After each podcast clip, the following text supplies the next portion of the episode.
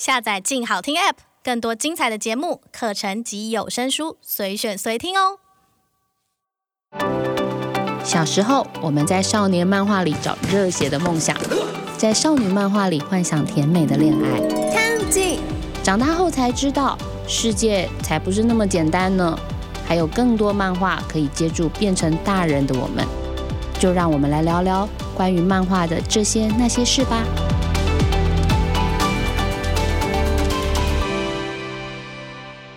各位听众朋友，大家好，欢迎收听由静好听制作播出的《大人看漫画》，我是主持人陈怡静。今天我们真的找来了现役漫画家李龙杰来跟大家聊聊他自己的作品。来，龙杰，请跟大家打个招呼。大家好，我是漫画家李龙杰。李龙杰是台湾的漫画家，他大学的时候主修的是室内设计，但人家一路上都在画漫画。最初我爱上他，不是我爱上，我喜欢上他的作品的时候，是看到那个台湾超级机车，就其中有一个跨页很精彩哦，那是满满满满满满的机车，然后里面的人啊就一起在踩踏那个机车的发动机，这这根本非常的台湾风情啊。那他的漫画其实也很不传统，线条也非常的独特，就是在当时的新锐漫画家里面是非常非常少见的画风。龙杰的作品真的都非常的精彩，我自己非常非常偏爱的一一本是《怕雨的男人》这本漫画，整本漫画是没有对白的，那是一个龙杰的半自传的故事。怎么说他是那个半自传？因为他自己本身就是一个非常怕鱼的人，我实在是很难想象一个怕鱼的人干嘛去画了一本关于鱼的漫画，而且他画了至少上千只，哎，画的超级无敌精彩。然后其中有一张就是呃那些甘草人物跟鱼怪在对峙的现场，那个密集的鱼群其实蛮容易让人家发作那个密集。及恐惧症。这个出发点，首先我其实是不会害怕自己画的鱼啊，因为我认为真实的鱼它本身的质感，还有它散发的气息，实在是没有办法复制。那那那那个恐怖的程度，我认为跟我自己画的比，还是有很大的差距。可是差别是我自己画的时候，我可以投入我个人的情感，包含我想要丑化它，我想要让它变得变得更恐怖的那种感觉。因为这当然目的不外乎就是说，希望看过这本漫画的都跟我一样怕鱼。那首先开始有画成漫画，其实更早以前的事情。它是大概二零零七零八年左右，那时候参加东立出版社的一个短篇漫画赏，当时才是第一次画了一个类似的故事。那那当时那故事其实是《怕雨的男人》的前前身啊。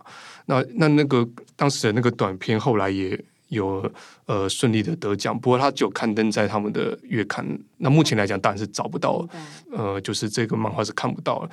因为有一年我有跟朋友去绿岛，然后有浮潜，那那个时候是从上方的角度去看鱼的时候，我是还可以撑得住的。那画的过程中，其实也没有办法取材了，因为我没有办法去 Google 鱼的图片知道鱼怎么画，所以对于清楚鱼的构造的来讲，应该看得出来漫画中的鱼鳍的位置其实有些都是画错的。你既然这么怕鱼，为什么想要画一本怕鱼的男人？真的是目的，你的目的不可能真的是为了要让大家跟着你一起怕鱼吧？当然是啊。基本上我从来没有跟那个龙姐好好聊过关于怕鱼的男人这个故事，只是我自己看完之后觉得太好笑了。那我也很想知道说里面一定有他真实经历，你自己讲好了，里面有哪些真实的片段？呃，里面当然有一些真实的参考了，包含里面有一些主题可能是我当时有兴趣的内容，像例如说。里面像有呃两个男人在拿着日本刀决斗的场景，那当然是因为我那段时间会去看一些呃日本剑豪的一些作品嘛。那打猎的部分也是因为可能当时也对那那样的场景会有些兴趣。那像在第二回当中。男主角与女主角之间的一些互动，也跟现实多少有一点点关联。讲的太委婉了，请直接告诉我们发生了什么事。好，我先说一下那个漫画的那个故事好了。就那个故事，就是男主角跟女主角去餐厅吃饭啊，就这女主角就点了鱼。好，我讲完了。呃，他的细节是这样，因为其实本来第一回画完没多久，那当时的女友其实就是漫画中多少参考了他的样子。那他其实之前就知道我怕鱼了，对，可是他当时还是点了一些鱼构成的一些料理，就是说他即使知道我怕鱼，但他还是点了鱼。那所以当时那那样的一些剧情，就后来就变成了漫画中的这样的剧情。哎，他点鱼的时候，你什么样的心情啊？呃，当时还没有确认交往的关系，嗯，所以当时你为了他，还是就是想说，就是忍耐过去。所以你那一餐吃的很辛苦。嗯，当时有很多层面的辛苦啦。可是后来这个漫画的发展，一直画画到后面的时候，后来我跟那位女士的关系就是出了一些变化。后来我们就分手了。那分手其实也分的不是很愉快。那那这个状况下就很麻烦，就是因为这个漫画中这个女主角该怎么处理？嗯，就是说你后续的剧情要怎么安排，它会发生什么事情？那这个时候你的内心会不会受到你的呃那个仇恨的影响？会不会受到那些负面情绪的影响，而影响这个角色他在故事中的下场？可是我其实一开始大概就已经决定好这个结局会怎么发展了。可是当下受到这个现实中的。意外事件的时候，其实那个时候也是在，嗯，就是有有一些挣扎，到底这个故事要怎么处理。我们终究要克服那个那个仇恨的，最终究要跨越那个仇恨，最后还是依照原来的预定比较理想的故事去完成了这个结局。OK，结局我们在这里不要说，请大家自己去看书哈。总之就是一个非常神奇的很多层面的故事发生这样子。好，哎，龙姐，我真的很好奇一件事，我觉得漫画家是一个很孤独的工作，我自己觉得、嗯、超孤独的，超孤独。漫画家是不是很难交朋友啊？呃，确实是有这么一点影响，因为我其实从毕业当兵结束后。多年来，其实因为这个工作的关系，还是会跟过去一些朋友会渐渐的疏离了。那包含说，例如说以前的同学、大学同学等等，一开始可能还会尽量保持联络，但久以后你也会发现，呃，首先我可能时间也不够，或者是我们的能讲的话题也不多。像如果跟以前室内空间设计的的朋友碰面，话题来来去去都是什么？呃，这个施工怎么样？这个材料怎么样的？说不定说真的，这个我实在是一点兴趣都没有。可是我如果要讲漫画圈的八卦，他们也不知道这些人是谁，讲的也不有趣。那所以后后来，比如说我的圈子，其实还是渐渐的比较是跟漫画圈的朋友往来比较多了。那漫画圈的朋友，就是说，你如果今天都很久没跟他们见面，那他们大概也都是可以理解，因为我们工作性质是比较相似的。我们会知道说，在某些时候，我们是可能必须要一直呈现一个封闭的状态。好，然后我我就我所知，漫画家其实有蛮多奇怪的毛病，就比如说什么坐骨神经痛啦、啊、晚睡到症啊，我还听说过漫画家有人腰痛到没有办法画画。呃、你你所知道的这些都是很常听到的。嗯、那我个人是早期压力最大的那一段时间，就是同时画两个季刊，等于是 C C C C C 创作集，还有亚细亚原创志，因为当时是比较像是出道之后第一次有这样比较密集的赶稿的时候，当时压力大到。呃，首先是常常睡眠会影响，会有鬼压床的问题。然后，因为你睡眠中一定会想到你今天作画的进度，或你接下来作画的进度，那些画面等等的。主要还有比较大的问题，他是睡觉的时候会有胸闷的问题啦。OK，我现在想要跟龙姐聊一个他真正就是他自己最喜欢的一个作品，就是他在二零一八年拿到金漫奖大奖的《一六六一国庆来袭》。国庆来袭这本作品呢，呃，拿下了二零一八年的金漫奖大奖，隔年在法国安古兰漫画节也获得非常多的好评。这是一个非常非常厉害的故事哦，他用的是荷兰人的视角去讲郑成功。然后在我们所过去台湾人所熟知的历史里面，其实郑成功很像就是一个呃神级的存在，他是一个偶像型的人，或者是说我们时常他是一个非常成功者的状态。但是李荣杰用了一个反派手法来描绘郑成功。这事情我其实到目前为止还没有跟你好好聊过，对不对？你要不要自己说说为什么当时用这样的视角去做了这样的一个故事？呃，我其实也是在书店翻一些历史书的时候看到了这样的视角。其实这样的视角虽然说在漫画圈的角度看好像比较新，可是其实它在史学界来讲，这已经不是新的视角了。怎么说？因为它其实呃，大概至少十年前的呃这些历史书就已经开始会用荷兰人的视角去。去描述郑成功了，呃，我那时候当然一看也是觉得觉得很新奇，也是觉得说他们讲的一些史料提及的郑成功跟小时候的印象中的，可以举个例子吗？就他是如何反派？就在他们的你读到那些史料例如说他们呃，像荷兰牧师的那段故事，就是出自福尔摩沙围城悲剧的那段故事。那段故事当然是后来在欧洲流传之后。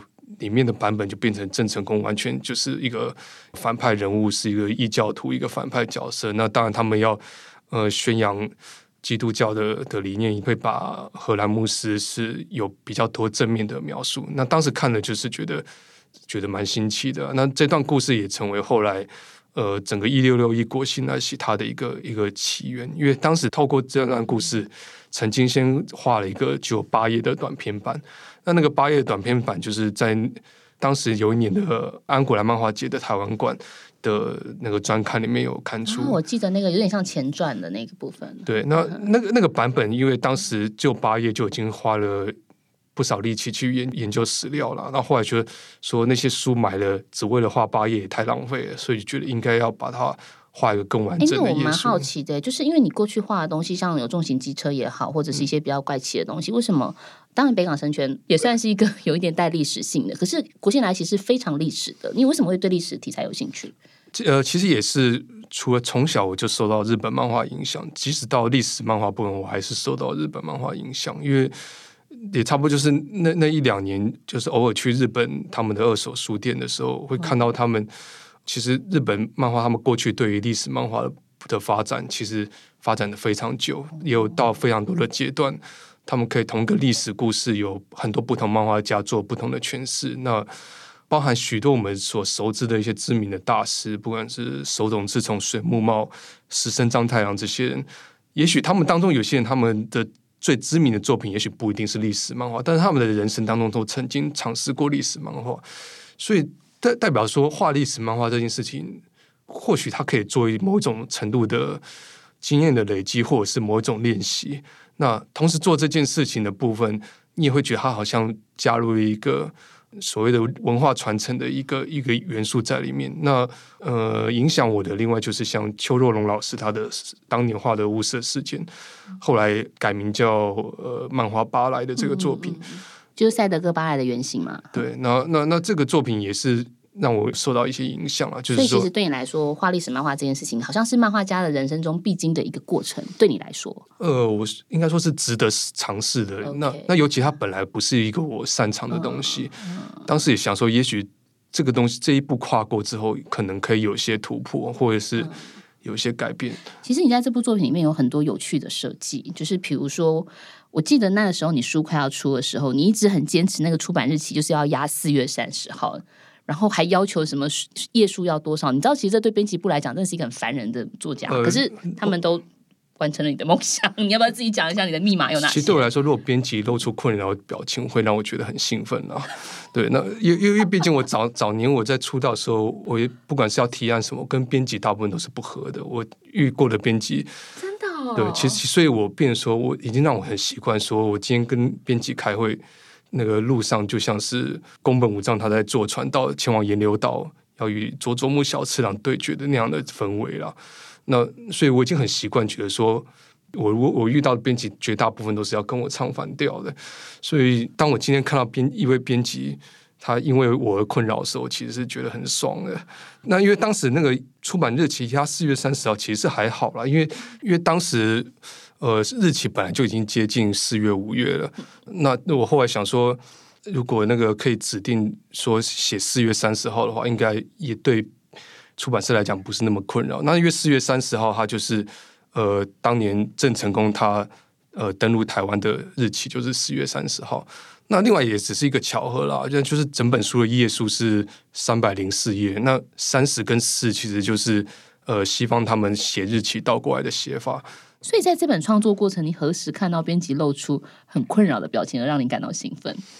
其实啊，其实这个作品哦，一开始提案的时候也不顺利，因为我本来跟那位总编辑或者是小编，我们本来讨论过程中，呃，他们当然会指出，例如他们看分镜或看大纲，他们会指出各种问题，说这边不应该这样，不应该那样的。但是我的性格向来没办法做这个讨论。那我们本来那次在会议中。后来讲着讲着，是我自己主动结束这样这个会，因为我觉得讲不下去，我就我后来就直接不晓得是闹脾气还是怎么样，我就说那没有什么好说，这个反正就是画完之后你们要出不出再说。那那个时候我就直接就用美丽的手拍了桌子，那我就站起来要就要离开。那当时总编辑就是叫住我，他就说我对你是是爱之深责之切啊，然后。那那个时候我听到，我也没想到他会这么说。可他当时的确说了“爱之深责之切”，他好温柔哦。那我那当时我也背对他的时候，我也只好转头对他说：“我也我也爱你。”对，那那这就是当时那场会议结束的方式。呃，可是我其实很少听到他提到我的事情呢。嗯那那那后来我们的关系就是建立说，嗯，我想说，我也不想给他困扰，就是减少一些开会，其实他也可以比较省事。因为但是他还是蛮开，就是还是蛮好的，真的就是按照你的要求，比如说四月三十号也好，或者三百零四页也好，对吗？呃，后来其实，在封面的一些安排上，他其实是不同意我的看法，但是我想说，你前面你已经相信我，那后面的部分我就相信你吧。哦，所以你就用爱他的想法去接受了他的建议。呃，但是讲白就是啊，我懒得理啊，你们怎么弄就怎么弄吧。okay, 不过这个作品得到非常大的评价，就是他的回响也很好，然后也得到很好的，比如说得奖啊等等的，然后甚至出国了。那那你有没有在这个作品的过程之中，呃，比如说收到一些比较印象深刻的回馈？有或者被骂的，呃，被骂的当然是很有很多啦，因为因为当然很多人对于呃这样的历史观点是无法接受的。我其实当时是有点意外啦，因为我以为在台湾这些事情不同观点去看事情已经是很理所当然了，因为因为至少像日本漫画，他们对于历史描述历史的方式，其实早就已经很多种，这这已经是见怪不怪了。那那因为台湾来讲，历史作品其实呃数量还没有那么多。举例来说，你今天如果有一个人他想要画雾社事件重新诠释的版本，嗯、他可能就会在邱若龙版本的阴影之下。首先，他在我明白你的意思，可是你是怎么被骂？呃，他们首先就是呃，你怎么可以把郑成功画成反派？对啊，就是说呃，怎么可以抹黑民族英雄、嗯、啊？那然后是又说什么？你你是不是你是不是要搞台独啊？啊，你是啊？因为因为因为当时其中一个以前曾经是。知名立法委员两个字的家伙，那他有几那个还是网络上当时还搜寻到文字，他专程在节目上骂你啊？呃，他其实根本也没看过内容，我相信他没看过。嗯、他大概就是讲说什么什么这个执政党政府居然把金曼奖颁给一个呃台独漫画家。我老天，你居然没有把这段写进你的 wiki 里？那另外就是这个漫画它的电子版有被人家放在、嗯、呃国外的一些一些盗版网站上面。那其中一个盗版网站，它其实那个网站大部分都是。呃，成人漫画就是可能上去看的人，他其实是要发泄情欲的。嗯，但是有个账号，那也不晓得是什么人，推测是台湾人，他其实都会放台湾漫画的作品。那我那个也被放上去了。那同样下面也是一大堆呃留言，包含简体字留言，也是对这个作品有很多的的不满啊。就对，那那其实一开始早在这个作品还在宣传阶段的时候，在盖亚的。的粉丝团其实就已经被不少人骂过了。那、啊、当下我当然也是很不习惯，想说有这么严重吗？那可是久后其实就就就已经习惯了，就已经放空，对，就就没什么感觉了。呃，也许有些漫画家还会特地呃上网，呃，就是用公开发言讲他的看法，嗯、或者是反驳什么。嗯、但我我实在我比较不会把时间花放在这些地方啦。就你有更多时间要更多事情要做，何必去花时间做这事？呃，对，啊后来就是想说，就是看看就好了。嗯，哎，你是一个自我要求很高的漫画家，对吗？因为我听编辑告诉我说，就是你是一个自由自我要求很高的人。比如说，从你的原稿就看得出来，你的原稿超级干净的，然后你不用网制式的网点，你全部都是手绘，然后不用立刻白修图稿。那你画错的时候怎么办？呃，画错的时候我会用。那个刀片把它刮掉，什么意思？呃，它并不是整，并不是把它割掉了，嗯、是因为算是把它等于把它磨薄就对了。你是说你把纸磨薄？对，就是然后再重新，所以你不用立可白，原因是因为不想要留下痕迹。呃，因为因为你那个原稿放久了，它其实那个颜色跟立刻白颜色就会不一样。哦、那我想到这个部分，我就无法忍受。那因为我虽然知道说，当然这个扫描进去以后都是没有差的啦，啊、可是又。我一想到这件事情就觉得不舒服，那所以我通常画错的话，就是要用这么麻烦的方式解决。那之后这个累积后来的结果，变成说我每次画的每一笔就必须保持着说你画错会有会有这个下场的 的心情去画。那所以导致我的线条成为现在的这种呃，就是前进就不能再后退这样的风格。因为就是说你你想象，例如说我们过去在看一些漫画作品里面。呃，里面角色他好像死掉以后都可以复活的那种感觉，那久了之后你就觉得里面的人物好像死了就是无关痛痒了。但是有些作品是它里面角色如果死，他绝对不会复活的时候。那这个角色他的死亡，其实就会给读者有比较强烈的情绪，所以我是希望我的每画的每笔都是有这个强烈的情绪，就是说如果画错，这个下场会很麻烦，我要把这个纸磨薄，这件事情会非常的麻烦。丽蓉姐，我今天对你产生了十足的敬意，我觉得我们两个前都在讲乐色话，真的很糟糕。我不知道你是一个这样这么这么热爱自己作品的人，然后这么看重自己的每一笔每一画的人呢？我怎么会以前花时间跟你讲乐色话呢？我们以后还是可以讲乐色话。现在现场又，可是我真的有点惊讶，原来你是这样子看待。我明白了，我明白了。这个当然有可能，他只是一个单纯的强迫症啊，可能只是这样子而已啊。哦，可是也还好啊，这是对自己作品很高的要求。因为我看过你的原稿，非常的干净，我其实蛮惊讶的。大部分的时候你会看到一些痕迹，但你的原稿上没什么痕迹。呃，很多时候，例如说过去一些大师，他们在他们那个年代。呃，可能一一个人接很多连载的那样那样的一个无现在无法想象年代，因为他们要非常需要赶时间了，所以就不可能做这样的事情。嗯、明白？哎，好，这个漫画我还有一个很想问的东西，就是里头的那个郑成功的眼睛啊，哎，对不起，我不知道怎么形容，我觉得他那个眼睛很妙，就是他一整片黑的，然后反正没有瞳孔啦，就。为什么画龙没有点睛啊？你哦，我我不应该这样形容，但我知道你有你的理由，可以跟我们说说他的眼睛吗？反正、呃、早期在画的时候，其实就觉得设定他人生到那个阶段已经不是普通人，因为他已经、哦、他已经经历过很多人一般人不会经历的事情，包括他国家发生的这种事情，然后他的父母呃一个投降，一个后来被杀害这些事情。那其实我是觉得说他在。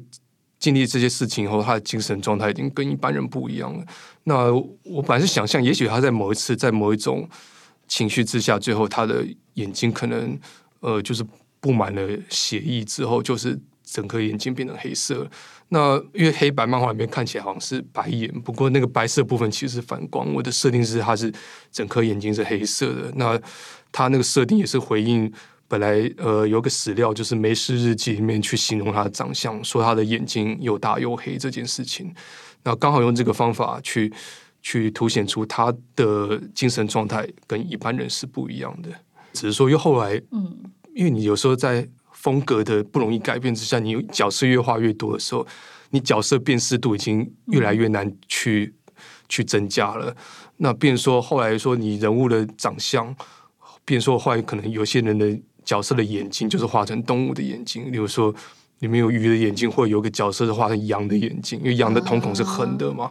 哦，用这样去分。后来就用这些方法来去增加角色辨识度，就是可能比较不重要的配角就可以放这些比较乱乱来的一些造型，这样。哦天，你是一个心思细腻的家伙耶！好啦，不用杰先生，你已经上一次出书是二零一七年了，读者都很期待你的新作，请问你新作目前的进度如何呢？它是一个什么样的故事？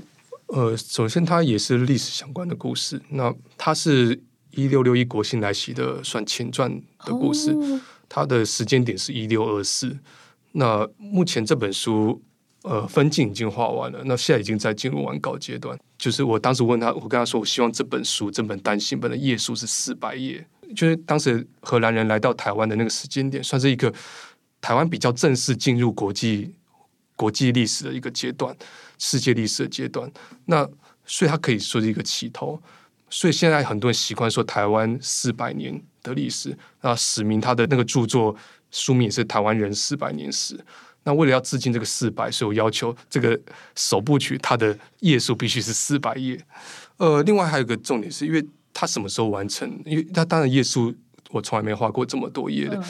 我是理想希望它是赶在魏德胜的电影完成之前完成。因为他的又多拖一个人下水，因为因为德森他那个电影的时代背景跟我那个是很相近，嗯、推测他可能也会拍荷兰人刚来台湾的那一段。但在这条漫画路上啊，有谁影响你最深？呃，邱肉龙可能还是算影响比较深的，嗯、因为他的作品包含他身为漫画家跟历史人物所做的连结，像他来讲。好像说到邱若龙就可以想到莫纳鲁道这样的连接，在我来看是令人羡慕的。所以我也在当时也在我我的呃我的期望、我的渴望之下，也希望自己跟郑成功、跟荷兰长官奎义能够有这些连接。所以这也算是促成我完成一六六一国新来袭的这个动力了。OK，谢谢龙杰。好，谢谢。好，感谢大家今天的收听，也请继续锁定由静好听制作播出的《大人看漫画》，我们下次再会。想听爱听，就在静好听。